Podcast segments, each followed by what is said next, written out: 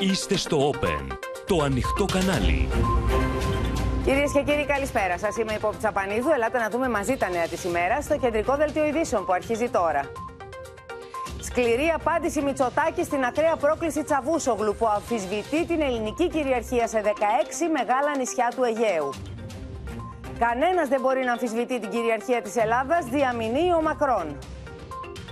Έκρηξη πληθωρισμού στο 10,7% τον Μάιο. Τσουνάμι ακρίβεια σε ενέργεια και τρόφιμα. Εμπάρκο στο ρωσικό πετρέλαιο με εξαιρέσεις αποφάσισαν οι Ευρωπαίοι ηγέτες. Πάνω από 120 δολάρια η τιμή του Brent. Βίντεο ντοκουμέντο από το ρεσάλτο των Ιρανών στα δύο ελληνόκτητα τάγκερ να απελευθερωθούν τα πλοία και οι ναυτικοί ζητούν Ουάσιγκτον και Λονδίνο. Σε κλίμα συγκίνησης στο τελευταίο αντίο στο Δάκη από συγγενείς, φίλους και συναδέλφους του.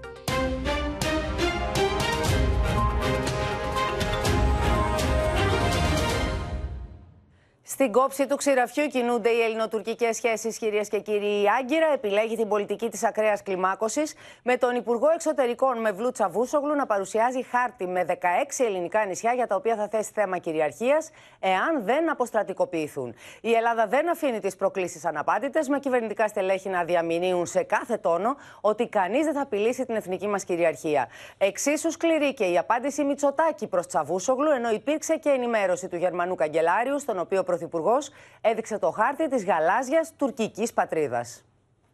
Τέτοιες προκλήσεις, τέτοιοι λεονταρισμοί δεν μπορούν να γίνουν ε, ε, ανεκτοί ούτε από την Ελλάδα ε, αλλά ούτε και από την Ευρωπαϊκή Ένωση και ζήτησα το ζήτημα αυτό εφόσον η Τουρκία επιμείνει σε αυτήν την παράλογη και αδιέξοδη στρατηγική να συζητηθεί ξανά στο, Ευρωπαϊκό, στο Τακτικό Ευρωπαϊκό Συμβούλιο ε, του Ιουνίου και εκεί πια να υπάρχει και σαφή αναφορά ε, στα συμπεράσματα του Ευρωπαϊκού Συμβουλίου με μια ρητή και ξεκάθαρη ε, καταδίκη αυτής της νέας παντελώς περιττής και αχρίαστης τουρκικής προκλητικότητας. Η χώρα μας απαντά πάντα στις προκλήσεις των γειτόνων με την ψυχραιμία της ισχύως αλλά και με την αυτοπεποίθηση του δικαίου. Σκληρή απάντηση στην ακραία πρόκληση Τσαβούσογλου, ο οποίος αμφισβήτησε την ελληνική κυριαρχία στα ελληνικά νησιά του Ανατολικού Αιγαίου, έδωσε ο Κυριάκος Μητσοδάκη, ο οποίος ενημέρωσε για την τουρκική επιθετικότητα το Γερμανό Καγκελάριο. Ο Υπουργός Εξωτερικών της Τουρκίας, μιλώντας σε τηλεοπτική εκπομπή, απείλησε ευθέως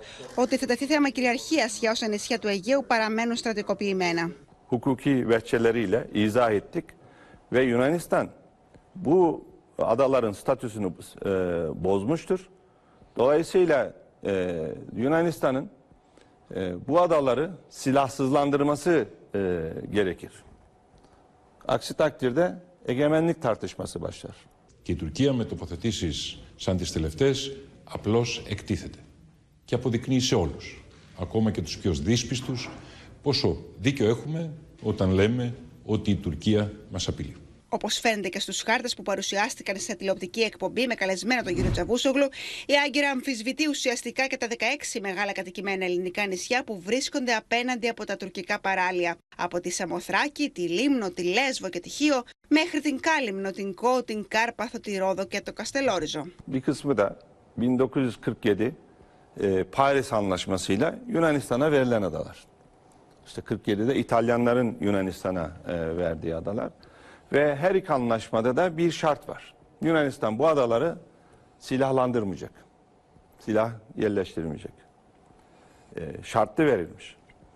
E, Yunanistan 60'lı yıllardan itibaren bu adaları silahlandırmaya başlıyor. Η υπεράσπιση της εθνικής κυριαρχίας της Ελλάδας σε γη, θάλασσα και αέρα είναι απόλυτη και συνειδητή απόφαση όλων των Ελλήνων. Το θέμα τη αποστατικοποίηση των ελληνικών νησιών έθεσε και ο εκπρόσωπο του κόμματο του Ερντογάν, εξαπολύοντα επίθεση στον Κυριάκο Μητσοτάκη. Mitsotakis buna modası geçmiş bir yaklaşım diyor. Nasıl olabilir ki anlaşmalarla teminat altına alınmış bir silahsızlanmanın modası geçmişse meseleleri silah yoluyla çözmenin mi modası vardır? Böyle saçma sapan bir şey olabilir mi? Böylesinden mantıksız bir şey olabilir mi? NATO içerisinde zaaf yaratma adına kendi politikasını Amerikan Kongresi'nden bize dayatmaya kalkıyor. Η Τουρκία απειλεί με αποσταθεροποίηση ολόκληρη τη Μεσόγειο, τόνισε η πρόεδρος της Δημοκρατίας. Είμαστε φυσικά έτοιμοι για όλα τα ενδεχόμενα. Δεν θα δεχθούμε ποτέ αμφισβήτηση της, της κυριαρχίας της χώρας μας. Στενά παρακολουθούν οι ένοπλες δυνάμεις τις κινήσεις των Τούρκων στο Αιγαίο, οι οποίες συνεχίζουν να δεσμεύουν περιοχές με παράνομες ναύταξ για στρατιωτικές ασκήσεις. Μπροστά σε αυτό το έφλεκτο σκηνικό, κυρίες και κύριοι, ο μόνος, ο πρώτος και ο μοναδικός Ευρωπαίος εταίρος, ο οποίος πήρε ξεκάθαρη θέση υπέρ της Ελλάδας και κατά της Τουρκίας, ήταν ο Εμμανουέλ Μακρόν. Να παρακολουθήσουμε όσα δήλωσε.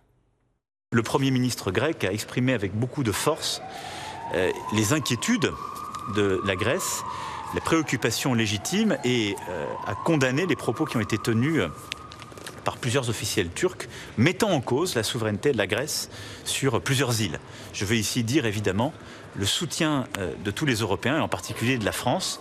Nul ne saurait mettre, si je puis dire, en danger la souveraineté de quelque État membre. Euh, aujourd'hui et je pense que ces propos doivent être condamnés au plus vite, ce que je tenais à faire devant vous. Κάποιοι κρατούν πολιτική ίσων αποστάσεων. Κατά αυτών, α, μάλλον σε αυτούς, αναφέρθηκε από τις Βρυξέλλες, όπου βρίσκεται στη Σύνοδο Κορυφής ο Πρωθυπουργός Κυριάκος Μητσοτάκης και σύνδεση με Βρυξέλλες στη Σοφία Φασουλάκη, διότι ταυτόχρονα έστελε και πολλαπλά μηνύματα στην Τουρκία ο Πρωθυπουργός Σοφία.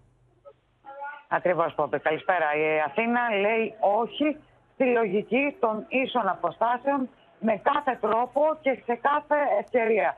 Ξεκαθαρίζοντας ότι αυτός που επιτίθεται είναι η Τουρκία και αυτή που απειλείται είναι η Ελλάδα.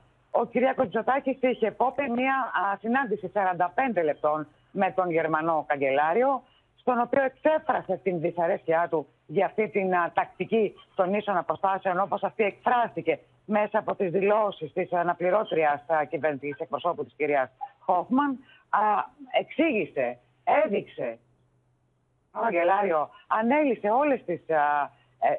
Α, ε, αν με ακούς πότε, ανέλησε... Σε ακούμε πολύ καθαρά και με μεγάλη προσοχή. Όλες τις α, τουρκικές προκλήσεις του έδειξε το χάρτη των, της γαλάζιας πατρίδας αυτού του τουρκικού αναθεωρητισμού και μάλιστα οι πληροφορίες λένε ότι αυτόν τον χάρτη ο Πρωθυπουργός τον άφησε πάνω στο τραπέζι της συζήτησης προκειμένου οι συνεργάτες του Γερμανού Καγκελάριου να τον πάρουν και να τον έχουν στη διάθεσή τους. Επόμενο βήμα από την Αθήνα είναι να θέσει το θέμα στο επόμενο Ευρωπαϊκό Συμβούλιο που θα γίνει στα τέλη του Ιουνίου να θέσει θέμα τουρκική προκλητικότητα και να ζητήσει από τους Ευρωπαίους εταίρους να πάρουν θέση ε, εκφράζοντας την καταδίκη, την ξεκάθαρη καταδίκη τους ε, απέναντι σε αυτή την τουρκική προκλητικότητα και μάλιστα αυτή να εκφραστεί και στα συμπεράσματα, στο κείμενο των συμπερασμάτων του επόμενου Ευρωπαϊκού Συμβουλίου. Κλείνοντας, να σου πω, Πόπη, ότι η Αθήνα εκτιμά ότι αυτή η τουρκική προκλητικότητα δεν θα επεκταθεί στο πεδίο. Και ότι ακόμα και σε υποθετική περίπτωση ε, εργαλειοποιηθεί, γίνει εργαλειοποίηση του μεταναστευτικού, η Αθήνα απαντά ότι είναι έτοιμη να απαντήσει σε αυτή την πρόκληση, γιατί η Αθήνα πια, η Ελλάδα πια δεν είναι η Ελλάδα του 2020. Μακάρι να γίνει έτσι όπως το περιγράφεις, γιατί πραγματικά τα γεγονότα του 2020 είναι πολύ πρόσφατα. Μακάρι να γίνουν όπως το εκτιμάει η ελληνική κυβέρνηση. Ελάτε όμως να παρακολουθήσουμε τώρα, αφού ευχαριστήσουμε τη Σοφία Φασουλάκη, τα όσα είπε ο Πρωθυπουργός αμέσως μετά τη συνάντηση που είχε με τον Γερμανο καγκελάριο Όλαφ Σόλτς. Δεν νοείται πολιτική ίσον αποστάσεων στα ζητήματα αυτά από ένα κράτος μέλος της Ευρωπαϊκής Ένωσης απέναντι σε ένα άλλο κράτος μέλος της Ευρωπαϊκής Ένωσης ε, το οποίο απειλείται ευθέως ε, από ένα γείτονά το οποίος μάλιστα έχει και το καθεστώς της υποψήφιας ε, προς ένταξη χώρα στην Ευρωπαϊκή Ένωση. Και ο Καγκελάριος αντελήφθη πλήρως την έκταση του, του προβλήματος και βέβαια ο χάρτης της γαλάζιας πατρίδας στον οποίο αναφερθήκατε είναι το επίσημο δόγμα ε, της, ελληνικής εξωτερικής, ε, της ε, τουρκικής εξωτερικής πολιτικής ε, και ο, η τουρκική αισία δεν έχει καμία δυσκολία να τον προβάλλει ως μια προβολή θαλάσσιας ισχύως, η οποία όμως παραδιάζει κατάφορα την κυριαρχία και τα κυριαρχικά μας δικαιώματα. Νομίζω ότι είναι, αν θέλετε, η καλύτερη απόδειξη απέναντι και στους πιο δύσπιστους όταν λέμε ότι ουσιαστικά η Τουρκία είναι αυτή που μας απειλεί και προφανώς δεν απειλούμε εμείς την Τουρκία. Όσο λοιπόν ο Πρωθυπουργός ενημέρωνε τον Γερμανό Καγκελάριο για τις, Ελληνο... για τις τουρκικές προκλήσεις κατά της Ελλάδας, ο Όλαφ Σόλτς απαντούσε για άλλο θέμα. Του ζητούσε, μας ζητούσε, ζητούσε από την Ελλάδα να στείλουμε όπλα στην Ουκρανία. Πάμε στον Παντελή Βαλασόπουλο που έχει περισσότερα. Καλησπέρα. Στην ε, συνέντευξη τύπου που ακολούθησε το τέλος της Συνόδου Κορυφής, ο καγκελάριος Σόλτς είπε ότι σήμερα έγινε μια συμφωνία με την Τσεχία πρώτα, να δώσει η Τσεχία σοβιετικά άρματα στην Ουκρανία και να πάρει γερμανικά. Και κατόπιν πρόσθεσε ο καγκελάριος ότι σήμερα μίλησα και με τον Έλληνα Πρωθυπουργό και συμφωνήσαμε να έχουμε μια ανάλογη συμφωνία όπως αυτή που έγινε μεταξύ Γερμανίας και Τσεχίας. Να δώσουν δηλαδή εμείς τα σοβιετικά τα παλιά άρματα και να πάρουμε, όπως είπε ο Καγκελάριος, να πάρουν οι Έλληνες από εμάς μοντέρνα τεθωρακισμένα μαχήμα, μαχητικά τεθωρακισμένα πεζικού. Να βάλω μια τελεία σε αυτό που μας μεταφέρεις, διότι από την ελληνική πλευρά Ξέρουμε ότι ο Σόλτς ζήτησε να του δώσουμε και συμφωνήσαμε μάλλον να του δώσουμε α, οχήματα μεταφοράς προσωπικού και όχι τεθωρακισμένα. Ναι. Όχι τάγκς δηλαδή. Ναι, οχήματα, ε, ε, οχήματα μεταφοράς προσωπικού είναι αυτά που θα δώσουμε και θα το εξηγήσουμε τώρα. Οι λεπτομέρειες, λέει, θα καθοριστούν από τους αρμόδιους υπουργούς που θα το συζητήσουν. Λοιπόν, δεν εξήγησε τι τύπο θα δώσουμε και τι θα πάρουμε ο, ο, ο Σόλτς. Η, η λέξη που είπε ήταν μοντέρνα, τεθωρακισμένα, μαχητικά πεζικού. Έτσι, αυτή είναι η έκφραση. Οι ειδικοί λένε τώρα τι θα είναι αυτό. Εμείς θα δώσουμε τα σοβιετικής κατασκευής BNP του 1973, κυρίως υπάρχουν στην Ασδέν, στα νησιά του Ανατολικού Αιγαίου και είναι πάρα πολύ προβληματικά πια, είναι πανάρχια, έτσι, και οι Γερμανοί θα μας δώσουν τα σύγχρονα Marder με κινητήρες Leopard που θεωρούνται βέβαια πολύ πολύ ανώτερα και ε, πολύ ε, ισχυρά και ως τεθωρακισμένα αλλά και ως εξοπλισμό. Και βέβαια τα BNP είναι μεταφοράς ε, προσωπικού, έτσι. Μάλιστα. άρα δίνουμε, άρα δίνουμε, ε, δίνουμε, δίνουμε οχήματα μεταφοράς προσωπικού ηλικίας 50 ετών και παίρνουμε καινούργια πίσω γερμανικής τεχνολογίας. Μάλιστα. Ξέρουμε πότε θα γίνει αυτό; Και παίρνουμε τα Marder, τα 1α. Αυτό, αυτό λένε οι ειδικοί. Ο Σότς δεν είπε λεπτομέρειες, είπε θα τα βρουν οι υπουργοί. Αλλά όλοι λένε ότι αυτό θα γίνει. Γιατί αυτά τα Marder τα στέλνει και απευθείας η Γερμανία 100 κομμάτια στην Ουκρανία. Μάλιστα. Για τα ελληνοτουρκικά βεβαίως κουβέντα δεν μάθαμε ότι υπόθηκε. Πάμε να παρακολουθήσουμε αφού ευχαριστήσουμε τον Παντελή. Δεν ρωτήθηκε. Ναι. ναι. ναι. Δεν φάνηκε να ενδιαφέρει τους Γερμανούς δημοσιογράφους αυτό και δεν τον ρώτησε. Μάλιστα. Πάμε να παρακολουθήσουμε ένα απόσπασμα τα όσα είπε ο κ. Σόλτς για το θέμα αυτό. Ich habe jetzt mit dem griechischen Ministerpräsidenten festgelegt, dass wir das Gleiche machen wollen im Hinblick auf Griechenland, die über solches Gerät verfügen und werden ihm dafür deutsche Schützenpanzer zur Verfügung stellen. Das wird jetzt ganz konkret zwischen den Verteidigungsministerium zu Ende besprochen und dann auch schnell umgesetzt werden können. Έθεσε λοιπόν ο Πρωθυπουργός το θέμα των τουρκικών προκλήσεων στο Γερμανό Καγκελάριο. Θυμίζουμε ότι πολύ πρόσφατα η εκπρόσωπος της Καγκελαρίας είχε ζητήσει από Έλληνες και Τούρκους να τα βρούνε μεταξύ τους, κρατώντας αυτή την πολιτική των ίσων αποστάσεων. Ενώ παράλληλα η νυν Υπουργός Εξωτερικών, η κυρία Μπέρμποκ, έχει ξεχάσει, δεν αναφέρεται καθόλου στο θέμα του στρατιωτικού εξοπλισμού της Τουρκίας. Και πάμε με το θέμα αυτό στην Αλεξία Τασούλη, διότι έχουμε εξελίξεις. Είναι ξεκάθαρο λοιπόν που ότι υπάρχει δυσαρέσκεια στην κυβέρνηση για τη στάση που κρατάει η Γερμανία Γερμανία που τηρεί την ε, τακτική των ίσων αποστάσεων. Το είπε ο Πρωθυπουργός στον Γερμανό Καγκελάριο. Θα τα πει και ο Νίκος Δένδιας στη Γερμανίδα Υπουργό Εξωτερικών, Αναλένα Μπέρμποκ, η οποία σύμφωνα με αποκλειστικές πληροφορίες μας θα βρίσκεται στην Ελλάδα στις 9 Ιουνίου. Μάλιστα. Η Μπέρμποκ, όπως είπες και εσύ, προεκλογικά είχε ταχθεί κατά της παράδοσης των υποβρυχίων γερμανικής ε, τεχνολογίας στην Τουρκία. Μετεκλογικά όμως είχε ξεχάσει να επαναλάβει αυτή τη θέση. Ο κύριος Δένδιας αναμένεται να της υπενθυμίσει ότι η παράδοση των υποβρυχίων σε μια χώρα που αποσταθεροποιεί θα λειτουργήσει εις βάρος ε, της Ελλάδας σε ό,τι έχει να κάνει με την ισορροπία των δυνάμεων. Σε αντίθεση με την ε, Γερμανία, υπάρχει μεγάλη ικανοποίηση στην κυβέρνηση για τη στάση της Γαλλίας. Ακούσαμε νωρίτερα τη δήλωση του Εμμανουέλ Μακρόν, ο οποίος είπε ότι ε, κανείς δεν μπορεί να αμφισβητήσει την ε, κυριαρχία της Ελλάδας. Θυμίζω ότι ο κ. Μητσοτάκης έχει υπογράψει με τον Εμμανουέλ Μακρόν συμφωνία που προβλέπει ρήτρα αμοιβαίας αμυντικής συνδρομής. Δηλαδή, αυτό σημαίνει ότι θα συνδράμει το ένα κράτος κράτο στο άλλο σε περίπτωση που δεχτεί επίθεση από τρίτο κράτος.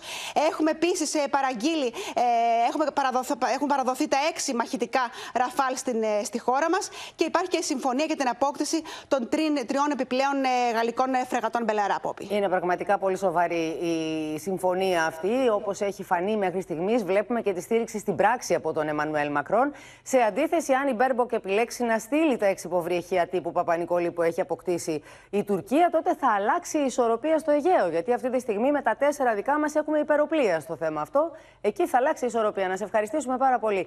Τώρα το ερώτημα είναι γιατί ο Ερντογάν επιλέγει αυτή την πολιτική κλιμάκωσης; Φαίνεται λοιπόν ότι σημαντικό ρόλο διαδραματίζουν οι εσωτερικές πολιτικές σκοπιμότητες, καθώς για πρώτη φορά κινδυνεύει να χάσει τις εκλογές. Η αντιπολίτευση συνασπίζεται εναντίον του, ενώ ο πληθωρισμός στη χώρα του τρέχει με ρυθμό 70%. Και στα σούπερ μάρκετ φτάνουν οι Τούρκοι στο σημείο να βάζουν αντικλεπτικά ακόμη και στο γάλα και στο τυρί.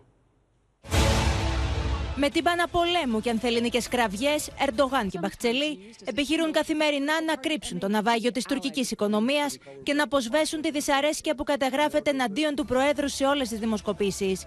Η δεξαμένη των εθνικών ψηφοφόρων είναι μεγάλη και ο Μπαχτσελή σε αυτούς απευθύνεται καθημερινά με ρητορική μίσους για την Ελλάδα. Türkiye ve Yunanistan'ın Ege'deki karasularının genişliği 6 deniz milidir.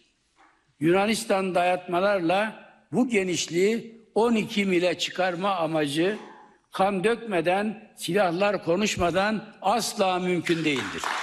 Στι αγορέ, οι πολίτε διαμαρτύρονται για τον πληθωρισμό. Την ίδια ώρα όμω, τα τηλεοπτικά στούντιο απόστρατοι εξωματικοί άλλοτε αναλύουν πολεμικά σχέδια εισβολή στη Συρία και άλλοτε ανακαλύπτουν απειλή από την Ελλάδα.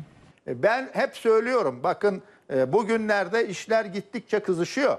Yani kusura bakmayın daha önceki yönetimde hani efendim maalesef iç siyasetle ilgili konuşmalarda e, bir sıkıntı halindeyiz. Neden bir sıkıntı halindeyiz? İşte bir tarafta Yunanistan devamlı silahlanıp bir takım bir şeyler yapmaya çalışıyor. Aldığımız bilgiye göre Dede Ağaca 6 kilometrelik bir konvoyla yaklaşıyor. Niçin yaklaşıyor onu da bilmiyoruz. Zırhlı birliklerini yaklaştırıyor.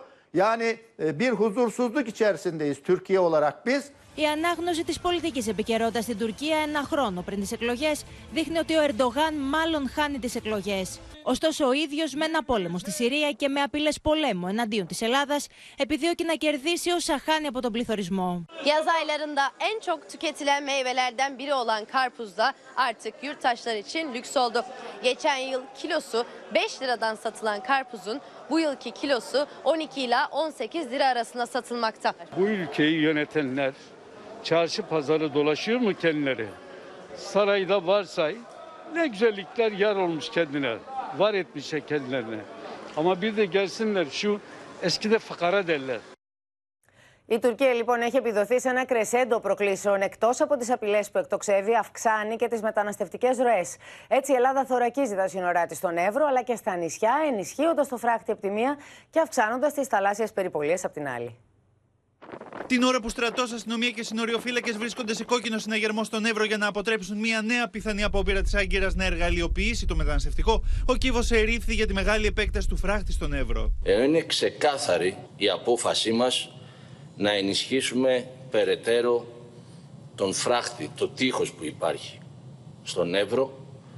Έχουν ήδη καλυφθεί 37,5 χιλιόμετρα η πίεση στον Εύρο αυξάνεται κυρίως στις περιοχές που δεν υπάρχει φράχτης με τα κυκλώματα των διακινητών να προσπαθούν σε κάθε ευκαιρία να περάσουν παράνομα ομάδες μεταναστών. Και ακόμη κι αν εμείς εντείνουμε όπως σήμερα την όλη προσπάθειά μας στα σύνορά μας, τότε δεν τα παρατάνε. Απλά προσπαθούν να βρουν άλλες διόδους γιατί είναι διεθνή, έχουν απλώς τα προκάμια τους σε όλη τη Βαλκανική. Ο φράχτης του Εύρου εκτείνεται ήδη κατά μήκος των ελληνοτουρκικών συνόρων στις Καστανιές και στις Φέρες, ενώ η επέκταση θα φτάνει μέχρι και την περιοχή του Σουφλίου. Όταν κατεβαίνει η στάθμη του ποταμού, παρατηρούνται αυξανόμενες ροέ. Βαδίζουν στο εσωτερικό της χώρας και περισσότερο ε, επιλέγουν αν θέλετε την περιοχή του Σουφλίου. Ο φράχτης θα επεκταθεί σε απόσταση 80 χιλιόμετρων ενώ η κατασκευή θα κοστίσει 2 εκατομμύρια ανά χιλιόμετρο. Το έργο αναμένεται να ολοκληρωθεί έως τις αρχές του 2024 ενώ θα αναζητηθούν και ευρωπαϊκά κονδύλια στη διάσκεψη των Υπουργών Εσωτερικών στο Λουξεμβούργο στις αρχές Ιουνίου. Παρατηρούμε μια πίεση στη Σάμο, στη Λέσβο και στην Κο. Ε, ωστόσο και τα μέσα που έχουμε αναπτύξει, σε συνεργασία πάντα και με τον οργανισμό του Frontex, είναι σε όλα τα νησιά μας, από το Καστελόριζο μέχρι την Αλεξανδρούπολη. Και στη θάλασσα οι δυνάμεις ασφαλείας βρίσκονται σε επιφυλακή, καθώς τα κυκλώματα διακίνησης στα τουρκικά παράλια ανθούν και η απειλή της εργαλειοποίησης του μεταναστευτικού από τον Ερντογάν είναι ορατή. Οργανωμένα εγκληματικά δίκτυα που δρούν στα παράλια της Τουρκίας δεν έχουν καμία αναστολή, κανέναν ενδιασμό να στέλνουν σε οργανωμένα ταξίδια θανάτου υπηκόου τρίτων χωρών. Μόνο το τελευταίο τετράμινο αντιμετωπίστηκαν περισσότερες από 1.600 απόπειρες παράνομης εισόδου στη χώρα που αφορούσαν περισσότερους από 40.000 ανθρώπους. Πότε θα ξεκινήσει η κατασκευή της επέκτασης του φράχτη στον Εύρο, αλλά και πώς ενισχύεται ο εξοπλισμός των συνοριοφυλάκων, θα μας πει αμέσως τώρα η Μίνα Καραμίτρου. Μίνα.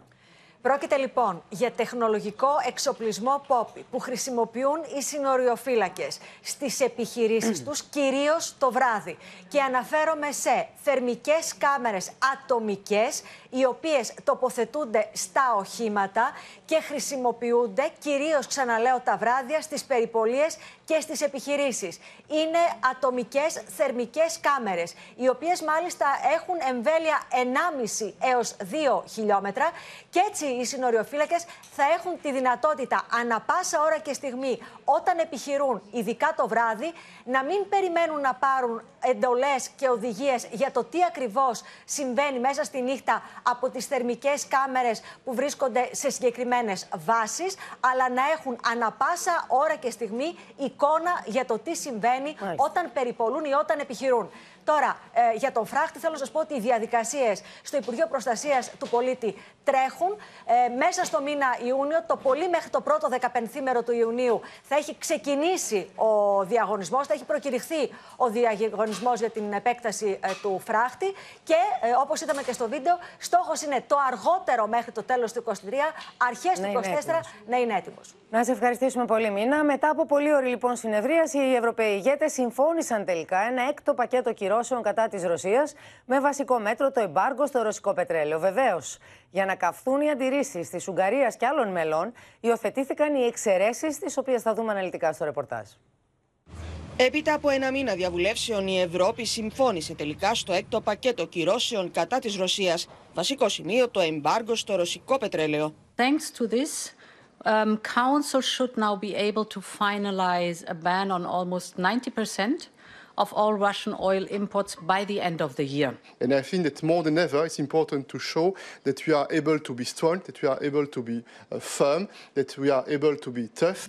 Για να καμφθούν οι αντιδράσεις της Ουγγαρίας, οι 27 αποφάσισαν να εξαιρέσουν από το εμπάργο τον αγωγό Ντρούσμπα σε όλο το μήκος του, εξαιρώντας ουσιαστικά από το εμπάργο την Ουγγαρία, την Τσεχία, τη Σλοβακία, τη Γερμανία και την Πολωνία που τροφοδοτούνται από αυτόν.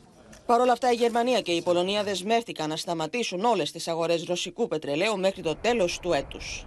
Donc il y a une exception qui est spécifique pour, euh, pour certains pays. Pour la République tchèque, il y a une exemption de 18 mois qui leur donne le temps pour certains produits qui sont des produits euh, raffinés. Euh, et puis pour euh, d'autres pays comme la, comme la Hongrie, euh, c'est une courte période qui est nécessaire pour pouvoir faire les adaptations dans leur, euh, leur installation de, de, euh, de raffinage. Το τελευταίο πακέτο κυρώσεων περιλαμβάνει επίσης την απομάκρυνση της μεγαλύτερης τράπεζας της Ρωσίας, της Sberbank, από το Διεθνές Τραπεζικό Σύστημα SWIFT, το μπλόκο στην Ευρώπη τριών ακόμη ρωσικών κρατικών ραδιοτηλεοπτικών οργανισμών και περαιτέρω κυρώσεις κατά ατόμων που ευθύνονται για εγκλήματα πολέμου στην Ουκρανία. Μέσα στη λίστα κυρώσεων της Ευρώπης και ο Πατριάρχης Μόσχας Κύριλος. I think to have the whole picture, we have to acknowledge that they are in a difficult position because they are using uh, the Russian oil and because the refineries are only working on this uh, particular crude. Η Ρωσία απαντά, κάνοντας πράξη τις απειλές της, κλείνει τη στρόφιγγα φυσικού αερίου σε Ολλανδία και Δανία, μετά από την άρνηση των δύο αυτών κρατών να πληρώσουν την Gazprom σε ρούβλια. Το Κρεμλίνο σκληραίνει τη στάση του και στο πεδίο τη επισητιστική κρίση. Ο Σεργέη Λαυρόφ κατηγορεί Ουκρανία και Δύση για την καθυστέρηση στην εξαγωγή των σιδηρών λόγω ναρκών που έχει τοποθετήσει, όπω λέει, το Κίεβο στα λιμάνια. Если эта проблема разминирования будет решена, а мы привлекаем уже многие недели внимание волнующихся по этому поводу наших западных коллег, то в открытом море, как я уже сказал, военно-морские силы Российской Федерации обеспечат беспрепятственный проход этих судов э, в море Средиземное и далее к пунктам назначения. Στο θέμα αυτό θα μείνουμε στη διαχείριση, δηλαδή το δεσμευμένο στην Ουκρανία τόνων σιτηρών, τα οποία όσο είναι δεσμευμένα απειλούν με επισητιστική κρίση όχι μόνο την Ευρώπη, αλλά την παγκόσμια κοινότητα. Πάμε στη Μαρία Ρόνη στι Βρυξέλλε να δούμε τι αποφασίζουν γι' αυτό, τι συζητούν, τι εκτιμούν οι Ευρωπαίοι ηγέτε, Μαρία. Λοιπόν, πάνω από 20 εκατομμύρια τόνοι σιτηρών έχουν μπλοκαριστεί στην Ουκρανία λόγω του πολέμου της Ρωσίας. Αυτό δήλωσε πριν από λίγο η πρόεδρος της Κομισιόν, Ούρσουλα Φοντερ Λάιεν. Το Ευρωπαϊκό Συμβούλιο σήμερα κάλεσε τη Ρωσία να άρει τον αποκλεισμό στα ουκρανικά λιμάνια, κυρίως στο λιμάνι της Οδυσσού. Όμως αυτό προς στιγμή φαίνεται ότι δεν είναι εφικτό, καθώς χρειάζεται συμφωνία με τη Ρωσία και η Ρωσία φαίνεται ότι ζητά ως αντάλλαγμα την άρση των ε, κυρώσεων των ε, Ευρωπαίων. Ε, γι' αυτό οι Ευρωπαίοι ηγέτες ζήτησαν από την Επιτροπή να εξετάσει εναλλακτικές ε, διόδους με τρένα, με φορτηγά για να βγουν τα σιτηρά από την Ουκρανία προς γειτονικές ευρωπαϊκές χώρες, προς την Πολωνία, προς ε, την Ρουμανία. Ωστόσο, η πρόεδρος της Κομισιόν είπε ότι με αυτόν τον τρόπο η εξαγωγή των σιτηρών θα είναι πολύ μειωμένη, θα αντιστοιχεί στο 1 πέμπτο της κανονικής ποσότητας που εξάγεται. Και τόνισε η Ursula von der Leyen ότι αυτή η επιστημιστική κρίση που πάει να δημιουργηθεί είναι σοβαρή και την αποκλειστική ευθύνη την έχει η Ρωσία με αυτό τον αδικαιολόγητο πόλεμο που κάνει, όπως είπε. Οι Ρώσοι είπε ότι όχι μόνο μπλοκάρουν τα σιτηρά στην Ουκρανία, αλλά βομβαρδίζουν και καταστρέφουν την ε, γεωργική παραγωγή στην ε, χώρα. Τώρα, από την πλευρά του, ο Γάλλος πρόεδρος Εμμανουέλ Μακρόν είπε και αυτός ότι πρέπει να εξασφαλιστούν οι εξαγωγές σιτηρών από την Ουκρανία μέσα της Μαύρης Θάλασσας και σε αυτό θα μπορούσε να παίξει κάποιο ρόλο και η Τουρκία, δήλωσε φεύγοντας από τη Σύνοδο Κορυφής. Επίσης, ο Εμμανουέλ Μακρόν ε, είπε ότι στην τηλεφωνική συνομιλία που είχε προ τριών ημερών με τον Γερμανό καγκελάριο Όλαφ Σόλτς και τον ε, Βλαδιμίρ Πούτιν, τον Ρώσο πρόεδρο, ε, πρότεινε, είπε στον Ρώσο πρόεδρο, μία λύση μέσω του ΟΗΕ για να αρθεί ο αποκλεισμός στο λιμάνι της Ουκρανίας. Και τέλος να σου πω ότι και ο Πρωθυπουργός της Ιταλίας, Μάριο Ντράγκη, υποστήριξε ότι για να λυθεί το πρόβλημα της επισητιστικής ασφάλειας είναι απαραίτητη, είπε, η, αντιπαρά... η αντιπαράθεση με τον Ρώσο πρόεδρο Πούτιν. Να σε ευχαριστήσουμε πολύ. Και ελάτε τώρα να δούμε τι συνέπειες οικονομικές έχει η επισητιστική αλλά και η ενεργειακή κρίση. Ε, τον πληθωρισμό, το φάσμα του πληθωρισμού που απλώνεται σαν σύννεφο, μαύρο σύννεφο πάνω από ολόκληρη την Ευρώπη. Και στη χώρα μας όμως ο πληθωρισμός σημειώνει νέο άλμα, σύμφωνα με τη Eurostat, βάζοντας νέα φωτιά στους προπολογισμού δικοκυριών και επιχειρήσεων. Ο Πρωθυπουργός ζήτησε εκ νέου στη Σύνοδο Κορυφής κοινή ευρωπαϊκή λύση για την ενεργειακή ακρίβεια την ώρα που οι τιμές στην ενέργεια χτυπούν κόκκινο. Η απόφαση της Κομισιόν για εμπάργκο στο ρωσικό πετρέλαιο πυροδότησε άλμα στις διεθνείς τιμές του πετρελαίου, πιέζοντας προς τα πάνω τις τιμές των καυσίμων στην Αντλία, οι οποίες είναι ήδη στα ύψη. Με σπασμένα φρένα τρέχει ακρίβεια στην Ελλάδα, με τον πληθωρισμό να εκτινάστε στο 10,7% το Μάιο από 9,1% τον Απρίλιο, σύμφωνα με τα προσωρινά στοιχεία που ανακοίνωσε η Eurostat. Με το χορό της ακρίβειας να σέρνουν οι αυξήσεις σε ενέργεια και τρόφιμα. Ο Πρωθυπουργός Κυριάκος Μητσοτάκης ζήτησε εκ νέου στη Σύνοδο Κορυφής κοινή ευρωπαϊκή λύση για την ενεργειακή ακρίβεια, την ώρα που σε πορεία υλοποίησης βρίσκεται και το Εθνικό Πρόγραμμα Στήριξης για τις Ανατιμήσεις στο ρεύμα. Δόθηκε ε, η σαφής εντολή στην Ευρωπαϊκή Επιτροπή να εξετάσει προτάσεις αποσύνδεσης των τιμών του ηλεκτρικού ρεύματος από τις τιμές του φυσικού αερίου. Η Ελλάδα δεν πρόκειται να περιμένει ε, την Ευρωπαϊκή Ένωση προκειμένου να παράσχει στήριξη στα νοικοκυριά και στις επιχειρήσεις. Ε, το Εθνικό Πρόγραμμα Στήριξης, όπως έχει ήδη ε, ανακοινωθεί, τίθεται σε εφαρμογή ε, από τον επόμενο μήνα. Ο Πρωθυπουργός επανέλαβε ότι κάλπες θα στηθούν στο τέλος της τετραετίας, απαντώντας στον αρχηγό της αξιωματικής αντιπολίτευσης, Αλέξη Τσίπρα, που είχε κάνει λόγο νωρίτερα για πρόορε εκλογές λόγω της ακρίβειας. Η απόφαση του κυρίου Μητσοτάκη, όσο και αν προσπαθεί να πείσει πως θα εξαντλήσει τη θητεία του, είναι να πάει σε εκλογές στο φθινόπωρο, ακόμα και νωρίς το Σεπτέμβρη, για να προλάβει την απόλυτη κατάρρευση από την ακρίβεια. Και γι' αυτό το λόγο, ο κύριος Μητσοτάκης για να αλλάξει ατζέντα από τη σαρωτική ακρίβεια που καθιστά αβίωτη τη ζωή των πολιτών, επενδύει σε τεχνητή ένταση. Η κυβέρνηση έχει την ευθύνη να λάβει τα απαραίτητα μέτρα προστασίας των πολιτών και των επιχειρήσεων, όπως είναι η ενεργοποίηση της Επιτροπής Ανταγωνισμού και η μείωση της φορολογίας στα καύσιμα. Μετά το εμπάργκο στο ρωσικό πετρέλαιο που ανακοίνωσε η Κομισιόν, το Brent έφτασε ακόμα και τα 123 δολάρια το βαρέλι, πυροδοτώντας νέο κύμα ανατιμήσεων στην Αντλία και γεννώντας ανησυχίες για πιθανές ελλείψεις το καλοκαίρι. Όταν ξεκινήσει η βασική περίοδος διακοπών στην Ευρώπη και τις ΗΠΑ, η ζήτηση καυσίμων θα αυξηθεί. Το διάστημα αυτό θα μπορούσαμε να δούμε λήψει. Για παράδειγμα, στο ντίζελ, τη βενζίνη ή την κυροζίνη. Και ιδιαίτερα στην Ευρώπη. Παράγοντες της αγοράς εκτιμούν ότι οι αυξήσεις στο πετρέλαιο παίζουν προς τα επάνω τις τιμές στην Αντλία και βλέπουν νέο κύμα ανατιμήσεων στα καύσιμα. Μέχρι τέλος της εβδομάδας εκτιμούμε ότι θα αυξηθούν 10 λεπτά Εάν αυτές οι αυξήσεις 5 λεπτά ανά εβδομάδα δεν είμαστε πολύ μακριά από τα 2,5 ευρώ. Στην Αττική η μέση τιμή της βενζίνης έχει φτάσει στα 2,252 ευρώ το λίτρο και στη Θεσσαλονίκη τα 2,242. Ωστόσο, οι τιμές στην Αντλία είναι πολλές φορές πολύ υψηλότερες. Η ακρίβεια λοιπόν χτυπά κόκκινο. Έτσι η κυβέρνηση φαίνεται πως προκρίνει ξανά ένα μέτρο, το οποίο το ακούμε από τις αρχές της χρονιάς. Τη μείωση του ΦΠΑ στο ψωμί. Είναι ο Βασίλης Τσεκούρας εδώ με περισσότερες πληροφορίες. Βασίλη. Το οποίο το άφησε ένα ανοιχτό παράθυρο σήμερα ο Υπουργός Αγροτικής Ανάπτυξης για αυτό το θέμα Πόπη και μιλάμε για μια μετάταξη στην ουσία του ΦΠΑ στον Άρτο, στο ψωμί, από το 13% που είναι σήμερα στον υπερημειωμένο συντελεστή του 6%. 6%. Αυτό γιατί, διότι από τα σχεδόν 80 80 λεπτά που ήταν το, το καρβέλι τους προηγούμενους mm μήνες, έχει πάει ένα 10 έω και ένα 20. Αν λοιπόν κάνουμε αυτή τη μετάταξη του ΦΠΑ στο ψωμί, τότε μπορούμε να πάμε όσο πιο κοντά γίνεται στο 1 ευρώ. Σου θυμίζω πάντως, και αυτό ήταν η μεγάλη αντίρρηση του, του Υπουργείου Οικονομικών, είναι ότι τα ετήσια έσοδα από τον ΦΠΑ στο ψωμί και μόνο είναι 140 εκατομμύρια ευρώ. Άρα δεν μιλάμε για ένα ιδιαίτερο μικρό ποσό. Είναι μεγάλο το ποσό πράγματι. Σήμερα επίσης έχουμε να πληρώσουμε και την πρώτη από τις 10 δόσεις του ΕΝΦΙΑ. Να σε ευχαριστήσουμε πάρα πολύ.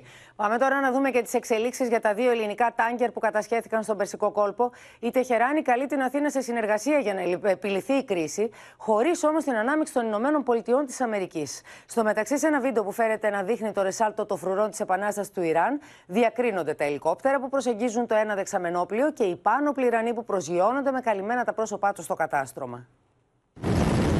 Το Ιρανικό ελικόπτερο προσεγγίζει το ελληνόκτητο πετρελαιοφόρο που πλέει στον Περσικό κόλπο. Πάνω πληρανοί κομμάντος αποβιβάζονται στο κατάστρωμα. Με το δάχτυλο σε σκανδάλι και καλυμμένα τα χαρακτηριστικά τους με full face κουκούλη τρέχουν προς τη γέφυρα του δεξαμενόπλιου. Κάποιοι καταγράφουν την επιχείρηση με κάμερες που έχουν τοποθετήσει το κεφάλι τους. Στο πλάνο διακρίνεται την ίδια στιγμή ένα μικρότερο σκάφος να προσεγγίζει το πλοίο από θαλάσσης. Οι φρουροί της Επανάστασης του Ιράν εισβάλλουν στη γέφυρα του τάνκερ. Ακινητοποιούν το πλήρωμα που έντρομα αντικρίζει τις κάνες των όπλων τους. Ο έλεγχος του ελληνόκτητου πλοίου έχει περάσει πλέον στα χέρια τους. Ξαφνικά να βλέπεις ε, στο καράβι στη δουλειά σου να εισέρχονται 18 άτομα οπλισμένοι δεν είναι ό,τι καλύτερο. Οπότε τρομοκρατηθήκανε αρκετά, τους πήραν τα κινητά τους, είπαν ότι εμείς πλέον κάνουμε κουμάντο από τώρα και μετά.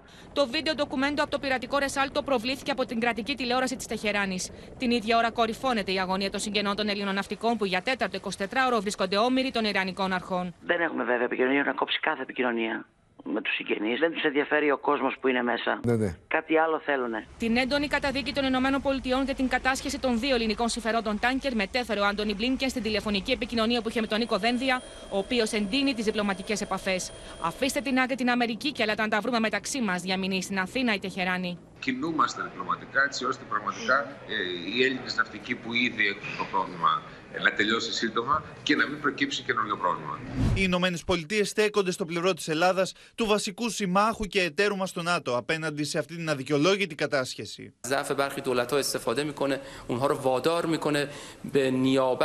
در عمل نیابتی از کشور ایالات متحده برخی اقدامات ضد قانونی یا غیر قانونی رو انجام بدن طبیعتا باید بدونه که پاسخ از طرف کشورهای مستقل Αυστηρό μήνυμα έστειλε για δεύτερη φορά το Βρετανικό Υπουργείο Εξωτερικών που καλεί το Ιράν να απελευθερώσει αμέσως πληρώματα και πλοία.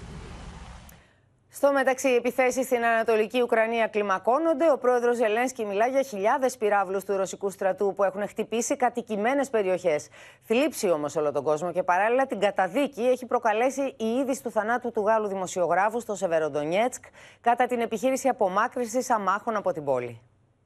Η είδηση του θανάτου του Φρεντερίκ Λεκλέρ Ιμχόφ έχει προκαλέσει παγκόσμια θλίψη αλλά και καταδίκη. Ο νεαρός δημοσιογράφος από τη Γαλλία που βρισκόταν στο Σεβεροντονιέτσκ για το δίκτυο BFM χτυπήθηκε από θραύσματα ρωσικής οβίδας, όπως λέει το κανάλι, κατά την επιχείρηση απομάκρυνσης αμάχων από την εμπόλεμη ζώνη του Λουγκάνσκ. Je veux ici, en vous redisant mes condoléances, être très clair. La France s'est toujours battue et continuera de se battre contre l'impunité. Il était en train de se rendre dans le Donbass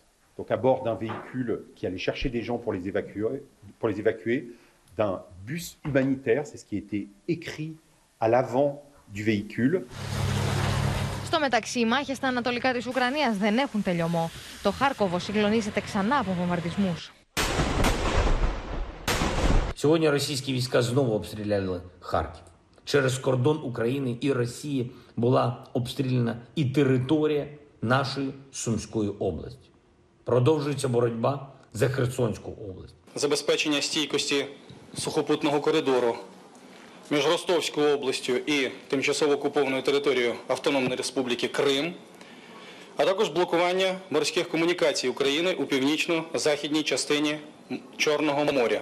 Η ρωσική τηλεόραση από την άλλη μεταδίδει ότι ο Ουκρανικός στρατός έριξε βόμε διασπορά στον Ντονιέτσκ, σκοτώνοντας τουλάχιστον έξι αμάχους. Λίγο νωρίτερα η Μόσχα είχε κατηγορήσει το Κίεβο για έκρηξη παγιδευμένου αυτοκινήτου με δύο τραυματίες στη Μελιτόπολη.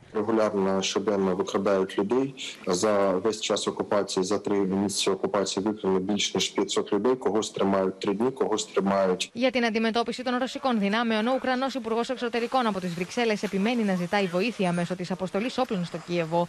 Ο πρόεδρος Biden όμως αφή. We're not going to send to Ukraine rocket systems that can strike into Russia. Για τα όσα συμβαίνουν τώρα στο πεδίο των μαχών, θα συνδεθούμε με την Ουκρανία και την Αδαμαντία Λιόλιου, η οποία βρίσκεται στο Κίεβο για να μας τα μεταφέρει. Αδαμαντία. Πόπι, να ξεκινήσουμε από τις τελευταίες δηλώσεις που έχει κάνει ο πρόεδρος της Ουκρανίας, ο Βοροντίμιρ Ζελένσκι. Χαρακτήρισε την κατάσταση στα ανατολικά της χώρας ιδιαίτερα δύσκολη λόγω του όγκου των ρωσικών στρατευμάτων, του εξοπλισμού και των όπλων που βρίσκονται στην συγκεκριμένη περιοχή. Μάλιστα, κάποια μέσα μεταδίδουν ότι το σχέδιο του Πούτιν, του Ρώσου Προέδρου, ήταν την 1η Ιουνίου να έχει καταλάβει το Λουγκάνσκ και στις 2 Ιουλίου να έχει καταφέρει να καταλάβει το Ντονιέτσκ. Όπως είπε ο Ουκρανός Πρόεδρος, οι Ουκρανικές δυνάμεις συνεχίζουν να πολεμούν, να μάχονται και να αμήνονται και δεν ενδιαφέρονται καθόλου για τα σχέδια που έχει η Ρωσία. Μάλιστα, την ε, ίδια ώρα είπε πως η Ρωσία μπορεί να είναι μεγάλη δύναμη, ωστόσο απέτυχε στο Κίεβο, καθώς οι προβλέψει έλεγαν ότι μέσα σε τρεις μέρες θα πέσει η Ουκρανική πρωτεύουσα.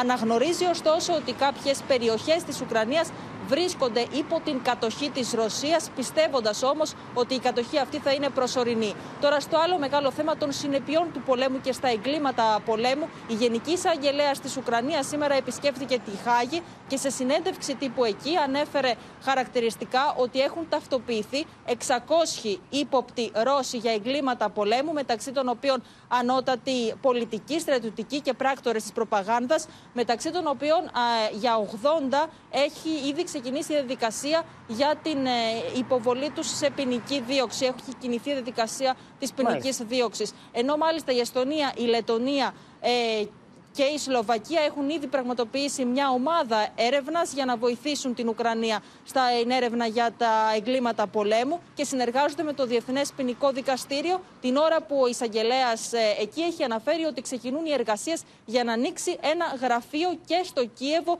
για να βοηθήσουν ε, την ε, έρευνα προς τα εγκλήματα πολέμου. Ενώ κλείνοντας, Πόπι, να σου αναφέρω ότι η Βουλή της Ουκρανίας έχει υποβάλει έτοιμα στην UNESCO να αποβάλει τη Ρωσία από μέλος της, διότι κατά τη διάρκεια του πολέμου αυτού έχουν καταστραφεί 250 πολιτιστικά μνημεία και μιλάμε και μεταξύ των οποίων και για θέατρα, για εκκλησίες, παραβιάζοντας με αυτόν τον τρόπο διεθνούς κανόνες δικαίου. Να σε ευχαριστήσουμε πολύ και θα παρακολουθήσουμε τώρα μαζί τη συνέντευξη που παραχώρησε στην απεσταλμένη μα, την Αδαμαντία Λιόλιου, ο σύμβουλο του Ουκρανικού Υπουργείου Εσωτερικών Άντων Γερασέγκο, ο οποίο έκανε μια αποτίμηση τη κατάσταση. Εξήγησε δηλαδή σε ποιο σημείο βρίσκεται ο πόλεμο τώρα. Η κατάσταση από ό,τι φαίνεται είναι ιδιαίτερα δύσκολη στα ανατολικά, στον Ντομπάς. Ποια είναι η γνώμη σας, ε, μπορεί να ανατραπεί η κατάσταση εκεί. В Росії йде повномасштабна так називаємо конвенціальна, конвенціальна війна. Це коли перемога забезпечується в тому числі кількістю військ, які задіяні, і кількістю зброї, яка задіяна. На жаль, західні партнери досі нам не надали достатньо зброї для того, щоб ми могли би перемогти Росію. Ми, е, у нас е, у нас ледве-ледве вистачає сил стримувати наступ росіян. Але те, що нам передали, цього абсолютно недостатньо для е, того, щоб робити е, е, контрнаступ. Ο πρόεδρος της Ρωσίας, ο Βλαντιμίρ Πούτινγκ, έχει πει ότι δεν συζητά την επιστροφή της Κρυμαίας, ενώ την ίδια ώρα δεν συζητά και την κυριαρχία της Ουκρανίας στην περιοχή του Ντομπάς. Σε αυτή τη βάση μπορεί να υπάρξει μια ειρηνευτική διαδικασία. Для нас перемогою буде це повернення повністю всіх захоплених росіянами територій, починаючи з 2014 року. Ми впевнені, що це можна зробити силою зброї відносно Донецької, Луганської, Запорізької областей. Е, Щодо Криму, там треба буде вести серйозні багатосторонні перемовини. Δέχεστε να υπάρξει ένα καθεστώς ουδετερότητας στην Ουκρανία. Ми розуміємо, що Україну на- в НАТО не візьмуть. Е, ну, Під час війни так це точно. Е, Друге, Україна зараз звертається е, до країн, таких як Британія, Сполучені Штати, Польща, щоб вони були країнами-гарантами безпеки після закінчення війни. Треба розуміти, що після нашої перемоги Російська Федерація нікуди не дівається. У нас величезний кордон залишається з ним. І тому можуть бути війни через 10, 20, 30 років. І тому е, українці зараз думають про те, як унебезпечити себе від воїн на найближчі 50-100 років. Να επιστρέψουμε στην εσωτερική δισογραφία για να δούμε ένα θέμα πραγματικά απίστευτο που τα ξημερώματα αναστάτωσε το κέντρο της Αθήνας. Ένας άντρας 37 ετών εμφανίστηκε στο μνημείο του αγνώστου στρατιώτη στο Σύνταγμα, οπλισμένος με μια καραμπίνα. Πάμε στο Γιώργο Κρατημένο που έχει περισσότερα. Χρειάστηκε πολλή ώρα για να μπορέσουν να τον αφοπλίσουν οι αστυνομικοί, Γιώργο. Χρειάστηκε πολλή ώρα, μεσολάβησαν ε, διαπραγματευτέ, ε, αποκλείστηκε η γύρω περιοχή από δεκάδες περιπολικά. Ήταν μεγάλη η κινητοποίηση της ελληνικής αστυνομίας. Ο δράστης εμφανίστηκε λίγο, μετα- λίγο πριν από τις 3 τα ξημερώματα. Όπως είπες, κρατούσε καραμπίνα και ένα πε- πανό, φώναζε κάποια ακατάληπτα συνθήματα. Αμέσως σήμανε συναγερμός, ενώ απομακρύνθηκαν από το μνημείο του αγνώστου στρατιώτη και οι εύζωνες. Εμείς παρακολουθούμε τώρα τη στιγμή της σύλληψής του, έτσι. Είναι η στιγμή της σύλληψής του. Αυτό το, ε, αυτή η σκηνή εκτελήχθηκε περίπου στις ε, 5 παρά 20 το πρωί, όταν ε, δύο ομάδες ε, των ΕΚΑΜ κατάφεραν να ακινητοποιήσουν τον δράστη και να τον αφοπλίσουν και βεβαίως να τον συλλάβουν και να τον μεταφέρουν στη Γενική Αστυνομική Διεύθυνση. Όλη, αυ- όλη αυτή την ώρα η γύρω περιοχή είχε αποκλειστεί από δεκάδες περιπολικά, δεν επιτρεπόταν η κίνηση των οχημάτων, ωστόσο εκείνη την ώρα μετά τον αφοπλισμό του ε, δόθηκε στην κυκλοφορία περίπου στις 5 το πρωί οι δρόμοι από την ε, γύρω Μάλιστα. περιοχή. Να σε ευχαριστήσουμε πολύ. Σε κλίμα συγκίνησης έγινε η κηδεία του Δάκη, του αγαπημένου ερμηνευτή που έφυγε από τη ζωή σε ηλικία 79 ετών. Ο Δάκης ήρθε στην Ελλάδα σε νεαρή ηλικία από την Αλεξάνδρεια, τραγούδισε διαχρονικές επιτυχίες Ελλήνων συνθετών, τραγούδισε σε ελληνικές ταινίες αλλά και παραστάσεις και συνεργάστηκε με Ασναβούρ, Δαλιδά, Μίλβα, Τζόντα Σεν και Ντεμιρούσο. Αυτό το καλοκαίρι το περίμενα Με δίχως ένα σύννεφο Με ξαστέρα τα βράδια Τόσα καλοκαίρια τραγούδισε, καλοκαίρια μας ταξίδεψε, καλοκαίρι ταξιδεύει και εκείνος. Αυτό το καλοκαίρι σίγουρα θα είναι αλλιώτικο και φτωχότερο. Ο Δάκης των καλοκαιριών, των πάρτι και του παλιού ελληνικού κινηματογράφου. Τόσα καλοκαίρια μου είχαν φύγει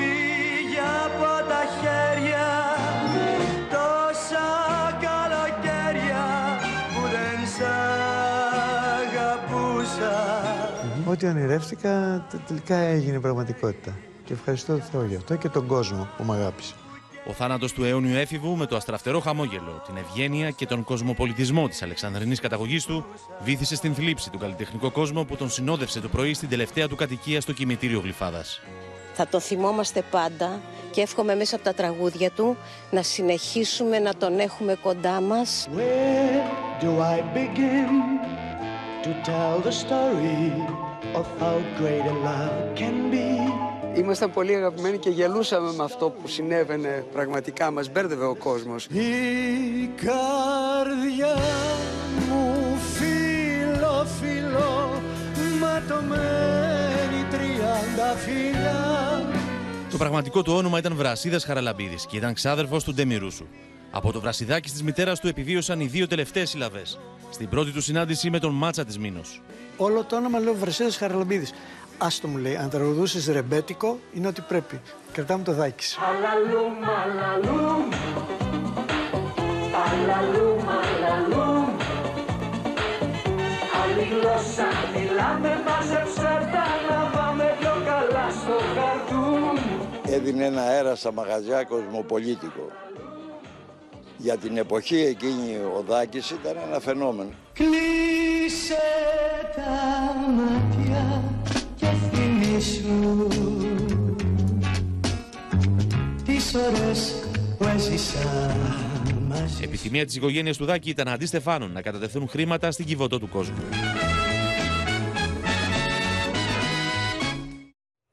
Καλό του ταξίδι.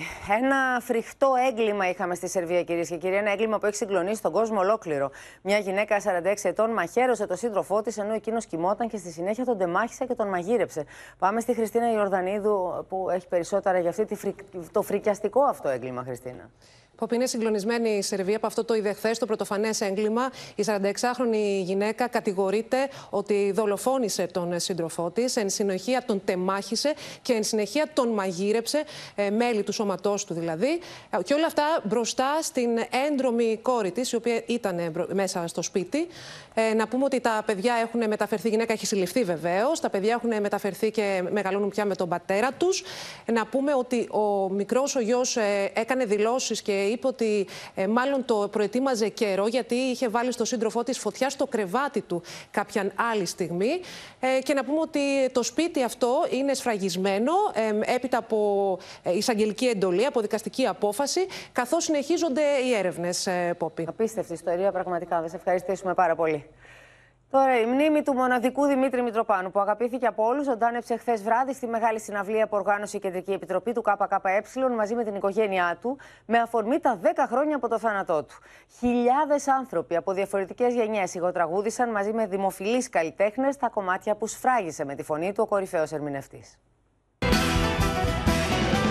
Πόση ανάγκη γίνεται ιστορία η συναρπαστική φωνή του Δημήτρη Μητροπάνου που αγγίζει όλες τις καρδιές αγκάλιασε το γήπεδο του Πανιωνίου σκορπώντας ρίγη συγκίνησης στη μεγάλη συναυλία για τα 10 χρόνια απουσίας του.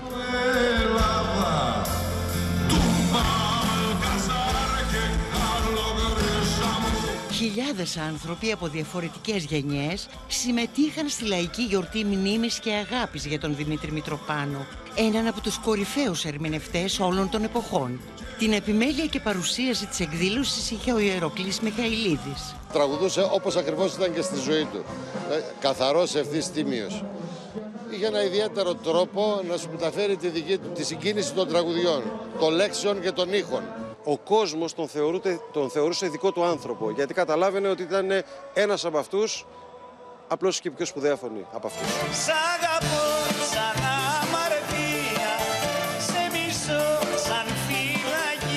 Αθάνατα κομμάτια που σφράγισε με τη φωνή του ο Δημήτρης Μητροπάνος ερμήνευσαν στη συναυλία ο Μίλτος Πρασχαλίδης, ο Παντελής Θαλασσινός, ο Λάκης Παπαδόπουλος, ο Βαγγέλης Κορακάκης, η Πέγκτζίνα, ο Γιώργος Σαμπάνης και ο Κώστας Τριαντοφυλλίδης.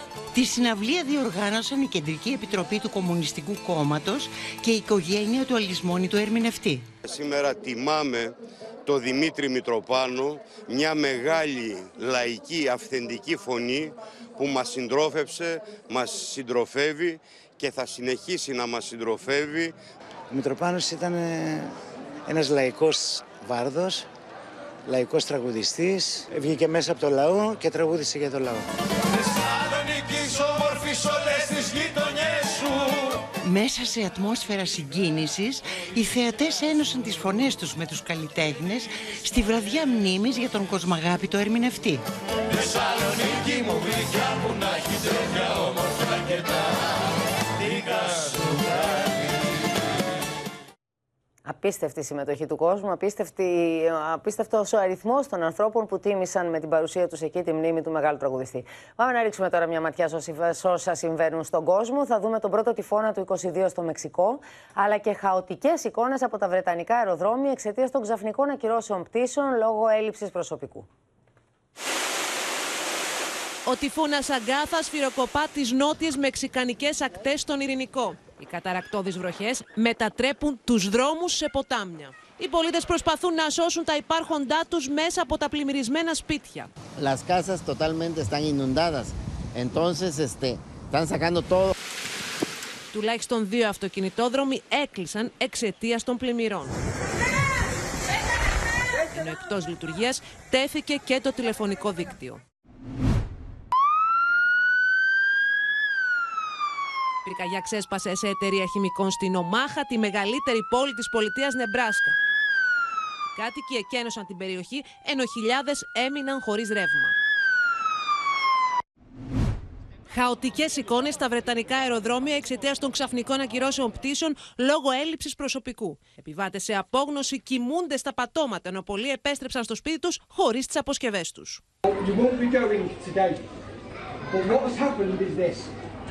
You're all going to be getting a full refund. You'll also get a £200 holiday voucher, obviously to go on another holiday. No! Ο Υπουργός Πολιτισμού λέει πως η κυβέρνηση είχε προειδοποιήσει επανειλημμένα τον ταξιδιωτικό τομέα για την ανάγκη προετοιμασίας, καθώς θα υπήρχε απότομη αύξηση ζήτηση. The pandemic hit lots of sectors in lots of different ways. Uh, there was a period when uh, people just simply weren't able to travel for obvious reasons, but there's been many months where uh, we've been back on the, uh, the track, particularly since the vaccination. The, the company should have had the, the people in place. Ανάλογες εικόνες υπάρχουν και στο αεροδρόμιο του Άμστερνταμ, στην Ολλανδία. Πάμε τώρα στο ΣΥΡΙΖΑ, ο οποίος προχωρά την οργανωτική του ανασυγκρότηση. Μάλιστα, θέτει και στελέχη και μέλη σε εκλογική ετοιμότητα. Καθώς ο Αλέξης Τσίπρας εκτιμά, το είδαμε και νωρίτερα, ότι ο Πρωθυπουργός θα πάει σε εκλογές το Σεπτέμβριο από το βάρος ακρίβειας που πλήττει την οικοκυριά και επιχειρήσεις. Ο Χρήστος Τσιγουρή στη σύνδεσή μας για να δούμε, Χρήστο μαζί, ποιοι θα στελεχώσουν την εκτελεστική γραμματεία του κόμματος.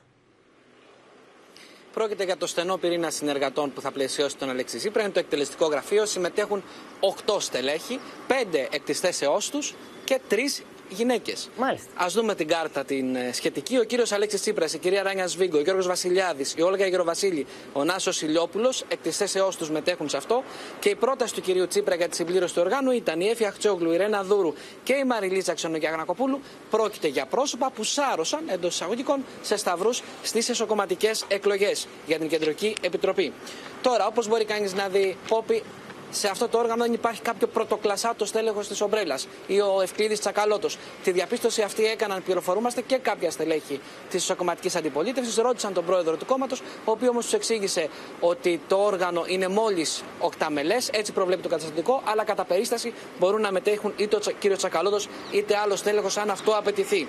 Τώρα, όπως είπε, ο ΣΥΡΙΖΑ τίθεται σε προεκλογική ετοιμότητα. Στόχοι είναι τα ψηφοδέλτια στο βασικό τη κορμό να είναι έτοιμα στο τέλος Ιουλίου, ενώ στο πρόγραμμα της Διεθνούς Έκθεσης Θεσσαλονίκη, ε, στη Διεθνή Έκθεση, θα παρουσιάσει ο κύριος Τσίπρας το πρόγραμμα, καθώς θεωρεί ότι τον, το φθινόπωρο θα έχουμε εκλογές όπως είδαμε νωρίτερα. Μπορούμε να δούμε μια χαρακτηριστική αναφορά του ο, που έκανε απευθυνόμενος στους συντρόφους του.